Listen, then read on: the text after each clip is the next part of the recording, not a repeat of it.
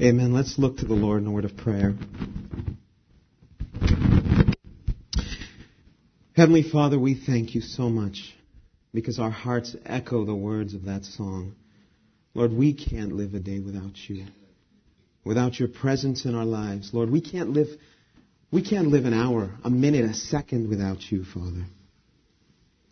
Nothing in this world, nothing in our lives can satisfy us but you. Only you could redeem and, and rescue us.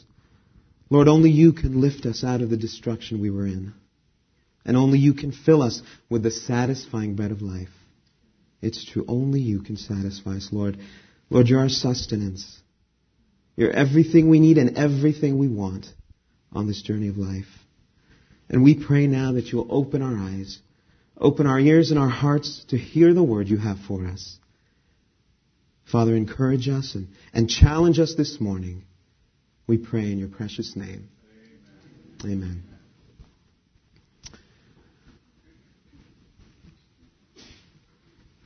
I received a very interesting piece of mail recently from, from a local church. It was a marketing mailer promoting a new program that they had. And, and, and I tell you, it was very well done, very slick. And it really caught my attention. Here's what caught my eye. On the front of the mailer, in big bold letters, were some questions. And they asked, Are you too busy to read the Bible? Can't find time to pray?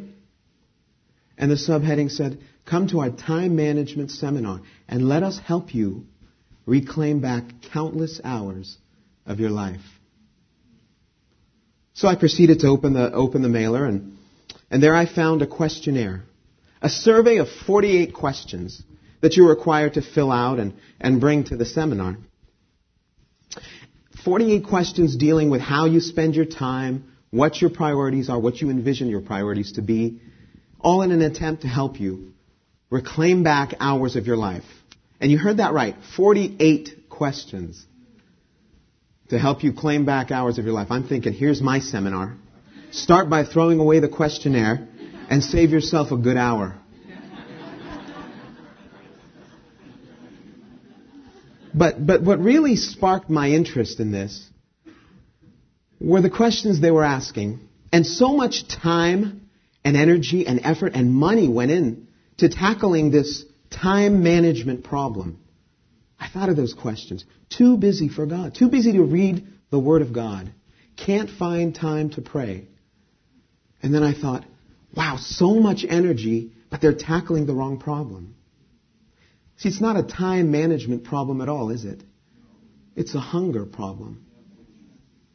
You see, if you're hungry enough, nobody has to tell you when to eat. A hungry person doesn't just wait for food to happen upon them. Right? A grumbling stomach, that, that's going to drive some of the choices and the decisions you make. If you're hungry, it's going to show up in your life. And you'll make room. You'll change your life. You'll find time for a meal. You know, God loves a big spiritual appetite. He's in the business of feeding the spiritually needy. Jesus said in Matthew 5 6, we know this. Blessed are those who hunger and thirst for what? Righteousness. For they will be satisfied. Appetite is an excellent gauge for health. Oftentimes, doctors use appetite as a gauge, right? If you, if, if you have a lack of desire for food, sometimes it's a it's an indication that something deeper is, is going wrong. We use appetite in the sports world, right? We ask, how hungry is that athlete, that individual, that team? How hungry are they to win? How hungry are they to, to take it to the next level? You know, that gauge applies in our spiritual lives as well. How hungry are we as born again believers? It was so encouraging hearing those testimonies Wednesday night. As born again believers, we have an innate desire for God. We have a built in need, a hunger for Him. And if we have no appetite for the things of God, if we don't hunger after His Word and His principles and His people, if we don't have a hunger for the holy, something's wrong. Today I want us to look at the reasons for a lack of spiritual hunger. And I want us to be very honest with ourselves in analyzing and addressing our own spiritual appetite. And any good analysis of ourselves, it's got to begin with a standard against which we measure ourselves. For that, we go to God's Word. So our text today is Luke chapter 19. We're going to start in verse 1. We're going to read through verse 10. The background to this, Jesus has been traveling the countryside and he's been performing many miracles, doing many signs and wonders, and, and he's been telling all those who will listen about his Father in heaven. And so we find him now passing through in a little town named Jericho. Verse 1. Jesus entered Jericho and was passing through. A man was there by the name of Zacchaeus. He was a chief tax collector and was wealthy. He wanted to see who Jesus was, but, but being a short man, he could not because of, his, of the crowd. So he ran ahead and climbed a sycamore fig tree to see him, since Jesus was coming that way. I want us to stop here. Stop and take a look at Zacchaeus' spiritual condition. Here was a man who was so hungry spiritually, so desperate for forgiveness, that he'd do anything to get it. He had a sin stained life and a tainted heart. But he had hope. Jesus was here. He was so desperate for a second chance, for a clean start. How desperate was he? He was so desperate. Look, look at the obstacles. Look at his situation. Look what stood in his way. What do we know about him? First, we're told Zacchaeus was a tax collector. It's, it's important to note that tax collectors of that region were Jewish by birth, but they were working for the Roman Empire. So already, to their own people, they were viewed as traitors. Second, what did tax collectors do? Well, they stole from the people they taxed. They would overtax the common people, give the Roman Empire their cut, and then keep a cut for themselves. So already they were seen as traitors. They were known thieves. You could see why they, they were regarded as cheats. Tax collectors were some of the most hated men around. And as chief tax collector, Zacchaeus was the most hated man in town. He had a crooked past, and nobody around him was going to help him out. No one around him was going to help him in his quest for a second chance. What else do we know? Verse 2. A man was there by the name of Zacchaeus. Verse 3 says, he wanted to see who Jesus was, but he was a man of short stature. He couldn't see above the crowd. So he had a physical obstacle as well. What else do we know? Image. Oh, and the senior position he was in, by Roman standing, he had his image to think about. He had his dignity to keep among the Roman administration. See, he couldn't let on that he had any problems or any needs or he wasn't happy. He couldn't let on that he was miserable. You know, this is one of the most dangerous lies the devil feeds us to keep us from getting the spiritual help we need. Don't let on that anything's wrong. Would it have been better for Zacchaeus to keep his dignity and lose his soul? To wind up in hell? So, so you see the obstacles he had in his way. He had his past. He had his occupation. He had his physical stature. He had the crowd. He had his image. He had his dignity. But Zacchaeus was different from the crowd that day. He had something so much deeper going on. He had such a desperation and a hunger for God. You could say he was starving, starving for forgiveness. See, he gave up his dignity to take a look at Jesus because he was hungry for what Jesus could feed him. That, my friend, is a desire that Christ can never turn away. That's a real deep spiritual hunger. And He always rewards that hunger. He always rewards our deep need for Him above anything else. Let's keep reading. Verse 5. When Jesus reached the spot, He looked up and said to him, Zacchaeus, come down immediately. I must stay at your home today. So he came down at once and welcomed him gladly. All the people saw this and, and began to mutter, He has gone to be the guest of a sinner.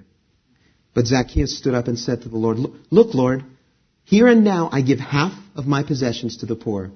And if I have cheated anybody out of anything, I will pay back four times the amount. That's what we call repentance. That's what we call abandoning our sin and coming clean. Jesus said to him, Today, today salvation has come to this house, because this man too is a son of Abraham. For the Son of Man came to seek and to save what was lost. I love that. In, in the next few hours, in Zacchaeus' own home, that crooked tax collector, he found out that Jesus had to offer exactly what he was looking for. Exactly what he needed. Jesus could feed his spiritual hunger. He could forgive his sins. Jesus could wipe the slate clean, give him a second chance, give him eternal life. It's so interesting to note that, that among all the throng, among everyone in that crowd that day, Jesus called Zacchaeus by name. He looked at him. Why him? Why Zacchaeus? What made him so special? Well, I told you Zacchaeus had something else going on. Something different from the crowd. See, the crowd was following Jesus to see him perform some more miracles. They were so hungry for, for what Jesus could do. Zacchaeus was hungry for Jesus. He was hungry for forgiveness. When you have a spiritual thirst, a spiritual hunger, you actively step out to get the help you need. That's what Zacchaeus did, right? It's not enough to be in the crowd. It's not enough to just be in the vicinity of Jesus. Oh, he's nearby. He's here. It's not enough to just show up at church. Your spiritual lives have to extend beyond the walls of this building. You've got to develop a personal relationship. That's what hunger is. I want a personal relationship with Christ. How do you, how do, you do that? How do you create a relationship? How do you foster it? Well, it takes time. It takes effort. It takes a desire. Are you one of the passive crowd members today? Just waiting around, showing up, hanging out, waiting to see what Jesus is going to do?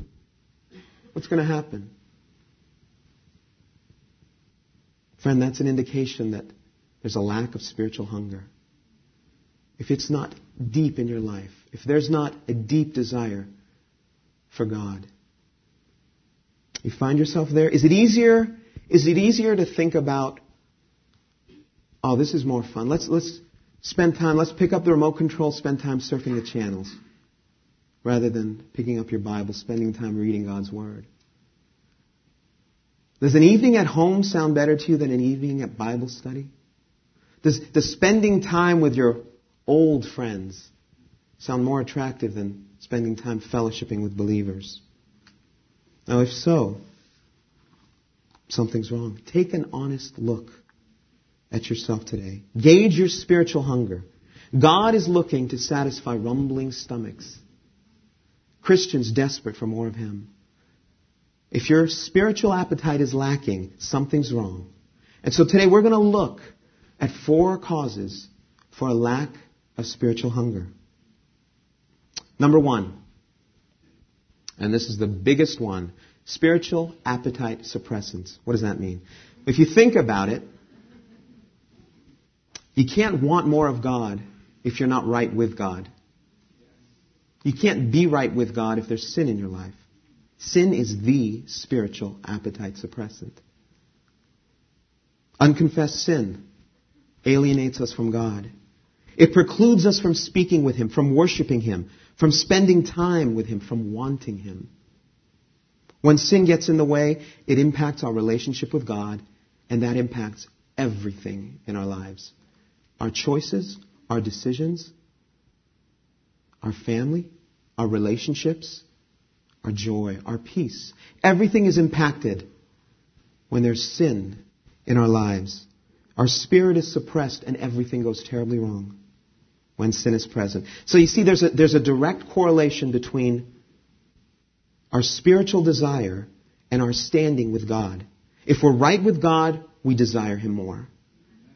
And perhaps in the scriptures, no one knew this better than David. David says in Psalms 24, 3 through 6, Who can ascend the mountain of the Lord? Or, or who may stand in His holy place? He whose hands are sinless, whose heart is clean, who desires not what is vain, nor swears deceitfully to his neighbor, he shall receive a blessing from the Lord, a reward from God his Savior. Such is the race that seeks for him, that seeks the face of the God of Jacob. It's so true. Who can be close to God? The one whose heart is clean. If sin is standing in the way of your spiritual appetite, your spiritual desire, how do you fix it? We saw what Zacchaeus did. Repent, turn around, confess it, abandon it. God is waiting with open arms, ready to forgive, to restore, and to take you back. What else? What's another cause for a lack of spiritual hunger? Number two, you're already satisfied with the wrong stuff. You filled yourself up on snacks. Yeah. We, we've all grown up hearing it. Your mom, your dad, hey, don't spoil your dinner. Don't ruin your appetite. See, if you eat enough snacks, it, becomes a cheap substitute for addressing legitimate hunger. You lose your appetite for the real thing. Are you so busy in your life feeding on junk that you've lost your taste for God's gourmet food? Have you filled your life and the hours of your day with the pursuit of the pointless. Gauge everything in light of eternity. Ask yourself, everything that, that fills our time and our lives, is it worthwhile in the scope of eternity? Everything that fills my mind, my thoughts, my desires, my emotions, does it matter to God? Is it going to last for eternity? Or is it just junk food? Am I filling myself with just junk food? Food that, that provides no lasting spiritual nourishment. And what does it do? It ultimately destroys our spiritual health. God wants us to feast on His Word, to bask in His principles, to fellowship with His saints. You know, we can never say God doesn't give us enough resources to fill us. We're so blessed here. We're so blessed as His children. He gives us so much. Our spiritual nourishment isn't limited by his giving, it's limited by our taking. You want to fix your spiritual appetite? You want to desire God more? You want that hunger? Then stop snacking on the things of the world. Start feasting on the things of God. Another cause for spiritual hunger. Number three, your spiritual diet consists of fast food. We've all been there. You're running out the door in the morning. Ah, oh, my devotion. You grab a Bible or you grab a devotional. You read a short passage, say a quick prayer, slam it down, you're out the door to get on to the business of the day. And sadly, we think, there, Lord, I, I fulfilled my obligation. Friend, don't do God any favors. Spending time with God is for our spiritual growth, for our benefit, not His.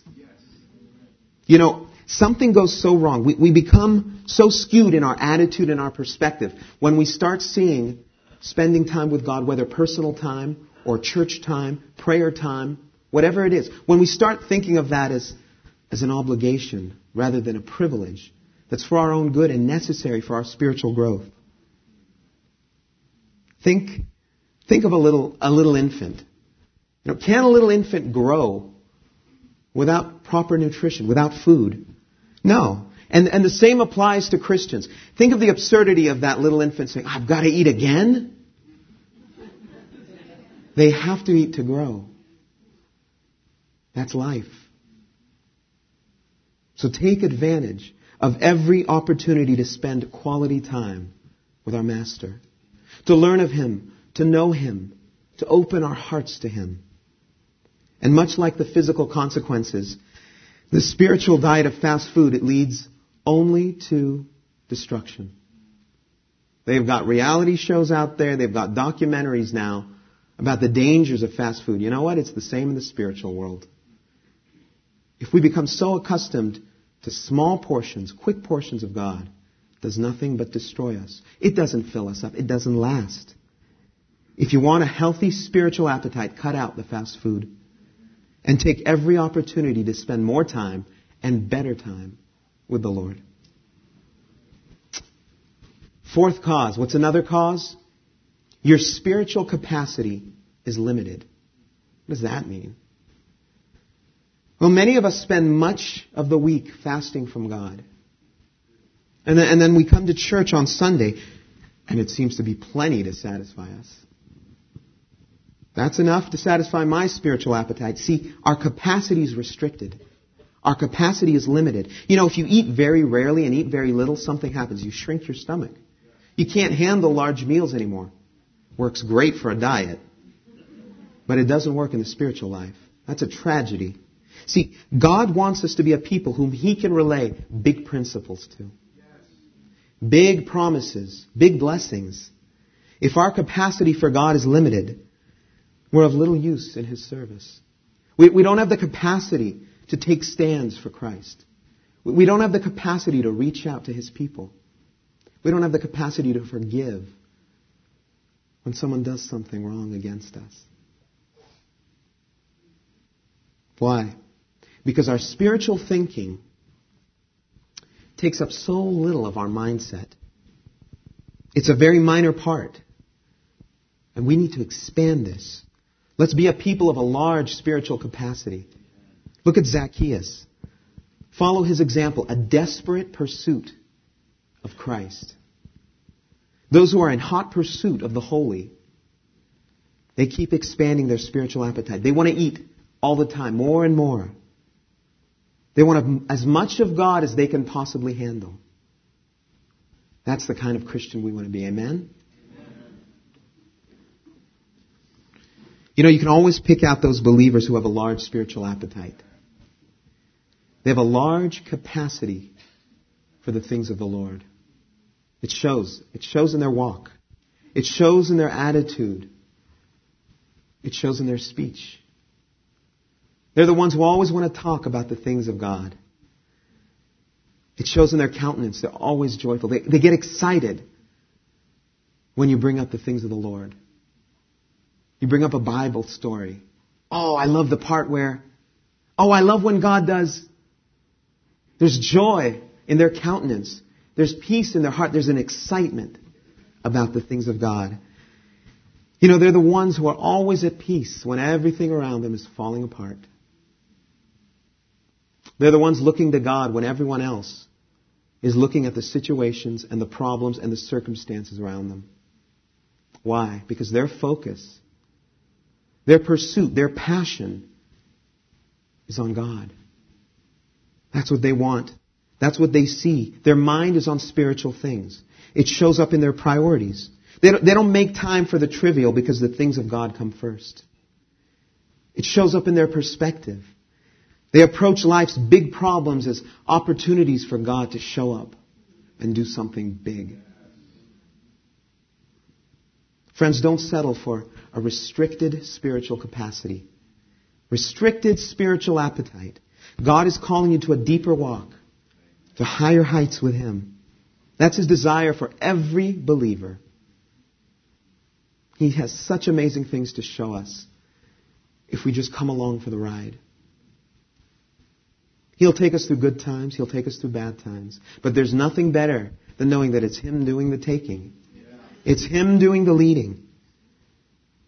He wants to show us more of Himself, but only if we're willing and ready.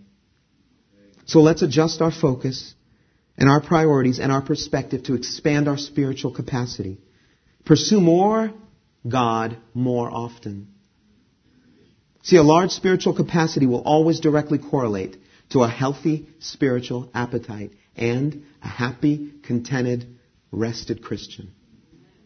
So how do I do it? How do I expand my capacity for the spiritual? I love the example Jeff gave us Wednesday night of his testimony. If you want to make room for something new, you got to take something old out. I've got a clean house because Jesus is moving in. The first thing we do, let's get rid of the things that aren't pleasing to the Lord. Let's get rid of the thoughts that don't please God. Let's get rid of the mindset and the thinking that's secular, that's only from this world. Yeah, let's start by removing our secular thinking. You know, We become so ingrained with the ways of the world that, that they become part of our character, don't they? Everything from dealing with, with those against us, proving our points, solving our problems, every secular approach is so contrary to God's ways. And, and we take that on. Look, the world tells us destroy our enemies. God's word says, love your enemies. Pray for those who persecute you, Matthew 5, 44. The world tells us to go to any length to prove our point. Don't let it go. God's word says a gentle answer turns away wrath, but a harsh word stirs up anger. Proverbs 15:1. The world tells us trust yourself. Trust yourself and your knowledge through any storm of life. It'll get you through. God's word says, trust in the Lord with all your heart. Lean not on your own understanding. Proverbs 3:5. See, everything we are, most everything we know, everything we've learned in this world be- before we come to Christ is contrary to the ways of God. But what happens is they become our natural thought processes, our instant reactions, our natural reactions. Someone angers you, you strike back with a cutting word. A problem hits, you start using your own resources to fix it. When we get saved, I love it. The Lord gives us a clean spiritual slate. But we need to wipe the slate clean of our mindset, our thought process. We need to let go of those old ways, secular principles, old motivations, old reactions, and make room for God's spiritual alternatives. See, we can't expand our spiritual capacity if we're so filled up with the ways of the world. There's no room for the things of God. You don't have it, you won't want it. But once we begin to make room for God's ways in our lives, we'll find that we have a renewed hunger, a renewed desire for His things, for His ways, for His principles, and for His people. Four reasons for a lacking spiritual appetite. See, it, it, all boils down to that. It's, it's not a time management issue. It's not a lack of time problem. It's a lack of hunger problem. It's a lack of desire. Next time you find yourself saying you didn't have time to pray, you didn't have time to read your Bible, you were too busy to spend time with God, realize that's not the case. It wasn't a lack of time. You weren't hungry enough. You didn't want it bad enough. If you want it badly enough, nothing can get in the way of your pursuit of God. It'll drive your decisions. It'll drive your priorities. It'll drive your relationships. It'll drive your stands. It'll drive your time management. So stop today and ask yourself, why am I not hungry enough? What's wrong? Why don't I want more God in my life? I know it's a good thing. How come I don't want it badly enough? Is sin standing in the way? Has sin suppressed that innate, built in desire we have for God? Or something else become a poor substitute for the things of God? What have you been substituting in place of God in your life? What junk have you turned to that fills your time and your thoughts and your actions and your day? Friend, it'll only leave you empty. It doesn't last. It destroys. It's a camouflage. Temporary satisfaction. If you're sitting here today and you've longed for something more in your life, if you want what we saw Jesus give to Zacchaeus, if you can identify with Zacchaeus, if you've had a driving hunger that's never been fulfilled, friend, there's a sycamore tree waiting for you to climb up today. To reach out and to find Christ. He'll give you a second chance. He'll wipe the slate clean. He's come to this place. And He's so willing if you're ready. Are you hungry enough to lay aside, like Zacchaeus did, your past and your problems and your pride and your image and say, I need God. I've never given him my heart. In John 6:35, Jesus said, "I am the bread of life. He who comes to me we'll never go hungry. Jesus satisfies. Do you want that kind of contentment? You've never had it? Do you want that kind of fulfillment, that satisfaction, that peace that only He can give? What's yours for the taking? Accept Him as your Savior. Open your heart to Him. Receive Him today. And like He did for Zacchaeus, He will come in. He'll show up today at your house. He will dine with you. He will give you a second chance. And He will turn your life around. And dear believer, if you find that that spiritual hunger is lacking, there's got to be a reason. Think, think of those four reasons. What's going on in my life? Stop the suppressants. Stop the substitute. Stop the junk food and the fast food and start spending real time with God. Start filling your life with more God and less me. Less of what, what I think I want. It doesn't satisfy. It doesn't last. It destroys. Everything that fills our lives, we need to ask, does it matter? Is that going to really benefit me? Does that please the Lord? Is that going to last? Or is it junk? Have I filled my hours and my efforts and my emotions and my passions with, with junk? Aren't they better spent in pursuit of the holy? Something that will last, something that will fill, something that will satisfy. We need to make the decision today to say, Lord, I need to fix my priorities. Lord, I need to fix my perspective. Forgive me for robbing you of, the time you deserve and the time I so badly need with you. Lord, I want to desire you again. I want that desperate pursuit of you. I want you. I want to turn only to you. Lord, I want to be hungry again. Let's close in prayer. Heavenly Father, we, we come before you with, a, with an earnest desire for a healthy spiritual appetite. We come before you we cast aside all the garbage, all the junk, all the empty pursuits that have filled our time and our head and our emotions. We realize that they just don't matter, Lord. They're just wood, hay, and stubble. They've left us empty. They won't last. They've left us still hungry for something more. Lord, you are more. You are more than our greatest desire, more than our greatest need. You're more than all we could ever hope for or dream of. Only you can provide what we so desperately need. Father, we echo the words of Peter. Lord, where else would we go? Who else has the words of eternal life? So we turn our back on every other substitute, Lord, for you in our lives. We're, we're done with them. We want to move on. We want our desires and our pursuits to be only for you. From the depths of our heart, Father, we thank you for your love and your mercy and your patience with us.